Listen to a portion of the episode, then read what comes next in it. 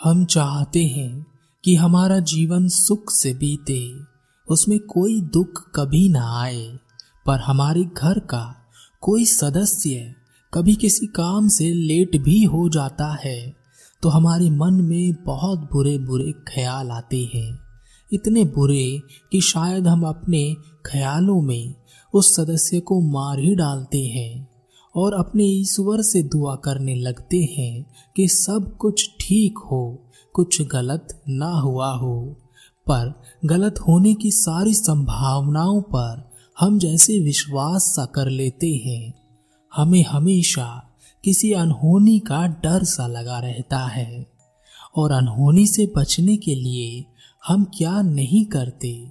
पूजा पाठ से लेकर, मन्नत मांगने से लेकर तंत्र मंत्र से लेकर यहाँ तक कि हम ऐसे लोग चुन लेते हैं, जिन्हें देखकर हम कहते हैं कि आज सुबह सुबह इसका चेहरा देख लिया तो सारा दिन बेकार जाएगा। हम बाहर की किसी भी वस्तु में या कहीं के इंसान में भी किसी को भाग्यवान तो किसी को अनहोनी मान लेते हैं। बिना यह जाने कि बाहर की वस्तुओं में भाग्यशाली होना या अनहोनी होना आपकी वजह से है, आपके मान लेने से है। आप जो मान लेते हो, चीज़ें वैसी ही दिखाई देने लगती हैं। आपका विश्वास झूठ को भी सत्य ही दिखाता है, और इसे ही कहते हैं, आँखों पर पट्टी बाँध लेना। पर यहाँ मन की आँखों पर पट्टी बंध जाती है। एक गाँव में सूखा पड़ा हुआ था। कई साल हो गए थे, पर उस गाँव के ऊपर से बादल आते और बिना वर्षा किए ही निकल जाते। लोगों ने बहुत कोशिश की, बहुत प्रार्थनाएँ की तरह तरह के आडंबर किए, पर कुछ नहीं हुआ। सबको लगने लगा कि यह किसी का श्राप है, जो इस गाँव को लगा है। पहले और पुराने गाँव ज़्यादा बड़े नहीं हुआ करते थे, छोटे गाँव होते थे। और सभी एक दूसरे की खुशी में शामिल भी हुआ करते थे। उस गाँव में, एक घर में एक छोटी बच्ची का जन्म हुआ।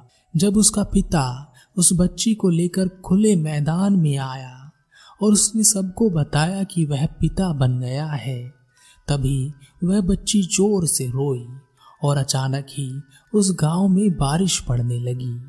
सारे गाँव वाले खुशी के मारे नाच पड़े। उन्होंने उस लड़की का नाम भाग्यशाली रख दिया। सब उसे उस गाँव की देवी मानने लगे। हर शुभ काम उस लड़की के हाथों से ही होता। धीरे धीरे समय बीतता चला गया और अठारह साल बीत गए। लड़की अब अठारह साल की थी। एक बार फिर से उस गाँव में सूखा पड़ा। लोगों ने उस लड़की से विनती की कि वह बारिश करा दे। उन्होंने कहा हे देवी, क्या आप हमसे रुष्ट हो गई हैं? हम आपके बच्चे हैं। हम पर कृपा करें और बारिश करा दें। उस लड़की ने बहुत कोशिश की कि बारिश हो जाए, पर बारिश नहीं हुई और वह कर भी क्या सकती थी? बारिश उसके हाथों में नहीं थी। तब गाँव वालों ने बाहर से कुछ ज्ञानी लोगों को बुलाया, जो उनकी समस्या का समाधान निकाल सके। और ज्ञानी लोगों ने सब कुछ देखा और अपना हिसाब किताब लगाया। तब गाँव वालों से कहा, जिस लड़की को तुम देवी मानकर पूज रहे हो, अब वह भाग्यशाली नहीं है। अठारह साल पूरे होते ही वह लड़की भाग्यशाली की जगह अनहोनी हो गई है। वह जहाँ भी रहेगी, अनहोनी ही घटेगी। हम सात दिन इस गाँव में रहकर इस समस्या का समाधान निकाल कर आपको बताएँगे। तब तक आपको इंतज़ार करना होगा। ज्ञानी लोगों की बात सुनकर लोगों में दहशत फैल गई। उस लड़की से सब डरने लगे। किसी के घर में बर्तन भी गिर जाता तो वह कहता कि उस अनहोनी की वजह से यह सब हुआ है। कोई बीमार पड़ता तो उसका दोष भी उसी पर लगता। गाँव में छोटी से लेकर बड़ी कोई भी बात हो, सबके लिए उसे ही दोषी ठहराया जाता। उस लड़की के माँ बाप ने गाँव वालों को बहुत समझाने की कोशिश की, पर कोई मानने के लिए तैयार नहीं था। अब तो बात यहाँ तक आ गई थी कि अगर कोई उस लड़की का चेहरा भी देख ले तो सारे दिन इस डर में जीता कि आज कुछ अनहोनी होकर ही रहेगी। सात दिन बीत गए थे उन ज्ञानी लोगों ने सात दिन बाद गाँव वालों से कहा, हमने समस्या का समाधान निकाल लिया है और इसके दो तरीके हैं। पहला, कि आप उस अनहोनी लड़की को गाँव से धक्के मारकर बाहर निकाल दें, या उस लड़की की भाग्यशालिता को वापस लाना होगा और ऐसा करते ही गाँव के दिन वापस खुशियों से भर जाएँगे। धक्के मारकर बाहर निकालने से गाँव में खुशियाँ तो आएँगी, लेकिन उनमें समय लगेगा। लेकिन इस अनहोनी लड़की की भाग्यशालीता वापस आ जाए तो कुछ ही समय में गाँव की काया पलट जाएगी। और इसके लिए इस लड़की को आज से चार दिन बाद इस गाँव के खुले मैदान में उसी प्रकार आना होगा, जैसा वह अपने पैदा होने के समय आई थी। बिना कपड़ों के, गाँव वालों को तो अपनी समस्या जल्द ही सुलझानी थी इसलिए वह सब दूसरी राय पर सहमत हो गए। लड़की को इस बात से अवगत करा दिया गया और वह भाग ना जाए, इसके लिए उसे कमरे में बंद कर दिया गया। पर उस लड़की के पिता ने उस लड़की को एक रात उस बंद कमरे से निकालकर भगा दिया और कहा, यहाँ वापस मत आना। वह लड़की भागती भागती बहुत दूर निकल गई। उसने कुछ खाया नहीं था, इसलिए बेहोश होकर गिर गई। जब उसे होश आया तो उसने देखा कि वह एक आश्रम में है और उस आश्रम के गुरु उसके पास बैठे हैं। होश में आते ही गुरु ने उस लड़की को भोजन दिया। लड़की ने अपनी सारी बात गुरु को बता दी। अब वह लड़की आश्रम का हिस्सा हो गई थी। वह सन्यासी बन गई थी। एक दिन उस लड़की ने अपने गुरु से पूछा गुरुदेव, क्या कोई व्यक्ति या वस्तु अनहोनी हो सकती है? या इसी प्रकार, क्या वह वस्तु या व्यक्ति भाग्यशाली हो सकता है? गुरु मुस्कुराए और गुरु ने कहा, इस दुनिया में एक ही अनहोनी होती है, बाकी कोई अनहोनी नहीं है। पहले यह बताओ कि इस दुनिया में सबसे कीमती क्या है? लड़की ने कहा, सोना। गुरु ने कहा, नहीं। लड़की ने कहा तो हीरे होंगे। गुरु ने कहा, नहीं। लड़की ने कहा तो बस, एक बड़ा साम्राज्य ही सबसे कीमती हो सकता है, क्योंकि एक बड़े राजा के पास ही सबसे ज़्यादा सोना और हीरे हो सकते हैं। गुरु ने हँसते हुए कहा, नहीं नहीं, यह भी नहीं। लड़की ने कहा, लेकिन गुरुदेव, दुनिया तो इन्हीं के लिए लड़ती मरती रहती है। गुरु ने कहा, बस एक यही तो है, यही तो है एक अनहोनी जो नहीं होनी चाहिए थी।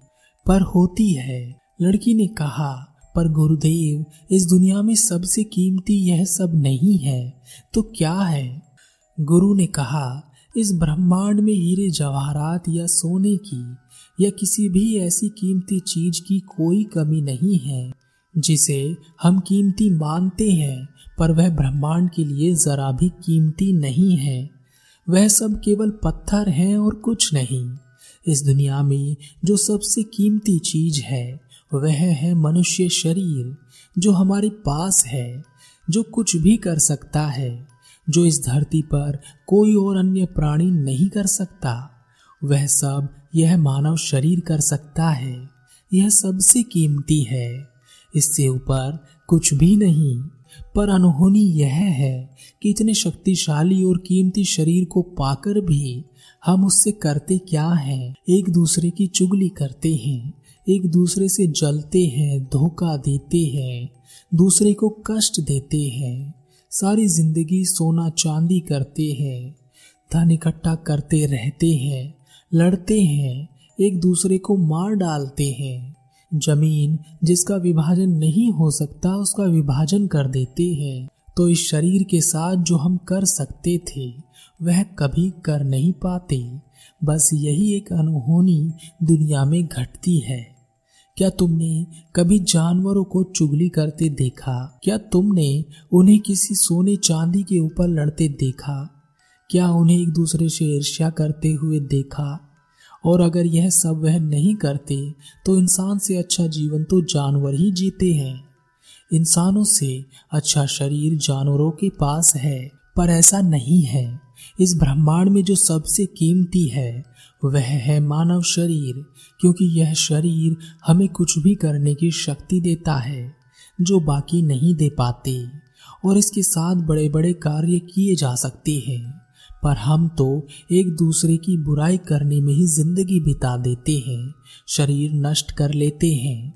बस एक यही अनहोनी हमारे साथ घटती है। लड़की ने गुरु को प्रणाम किया और कहा गुरुदेव मेरे गाँव वाले पहले मुझे भाग्यशाली बुलाया करते थे।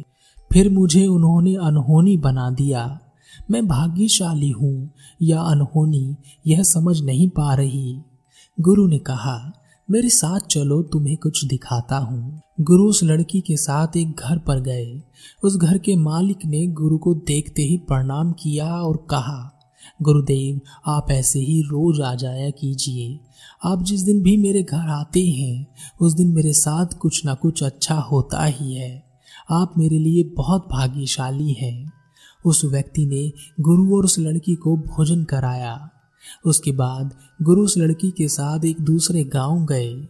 उस घर के मकान मालिक ने गुरु को देखते ही मुँह बनाया और चिल्लाकर कहा, तुम्हें कितनी बार कहा है, तुम यहाँ मत आया करो, तुम पाखंडी हो। ढोंगी हो, जब भी तुम यहाँ आते हो, मेरा कुछ न कुछ नुकसान हो ही जाता है। तुम मेरे लिए एक अनहोनी हो। अब जाओ यहाँ से। गुरु मुस्कुराकर वहाँ से उस लड़की के साथ चले गए। शाम के समय वापस गुरु उस लड़की को लेकर उस पहले घर पहुँचे। गुरु को देखते ही उस मकान मालिक ने कहा, गुरुदेव, आज आपने दो बार दर्शन दिए। मैं धन्य हो गया।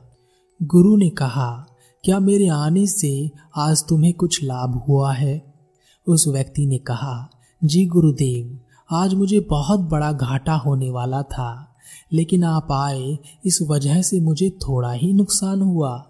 इसके बाद गुरु उस लड़की के साथ उस दूसरे गाँव के दूसरे घर पहुँचे और उस व्यक्ति से कहा, आज मैं तुम्हारे पास दिन में आया था, क्या मेरे आने से तुम्हें कोई हानि हुई?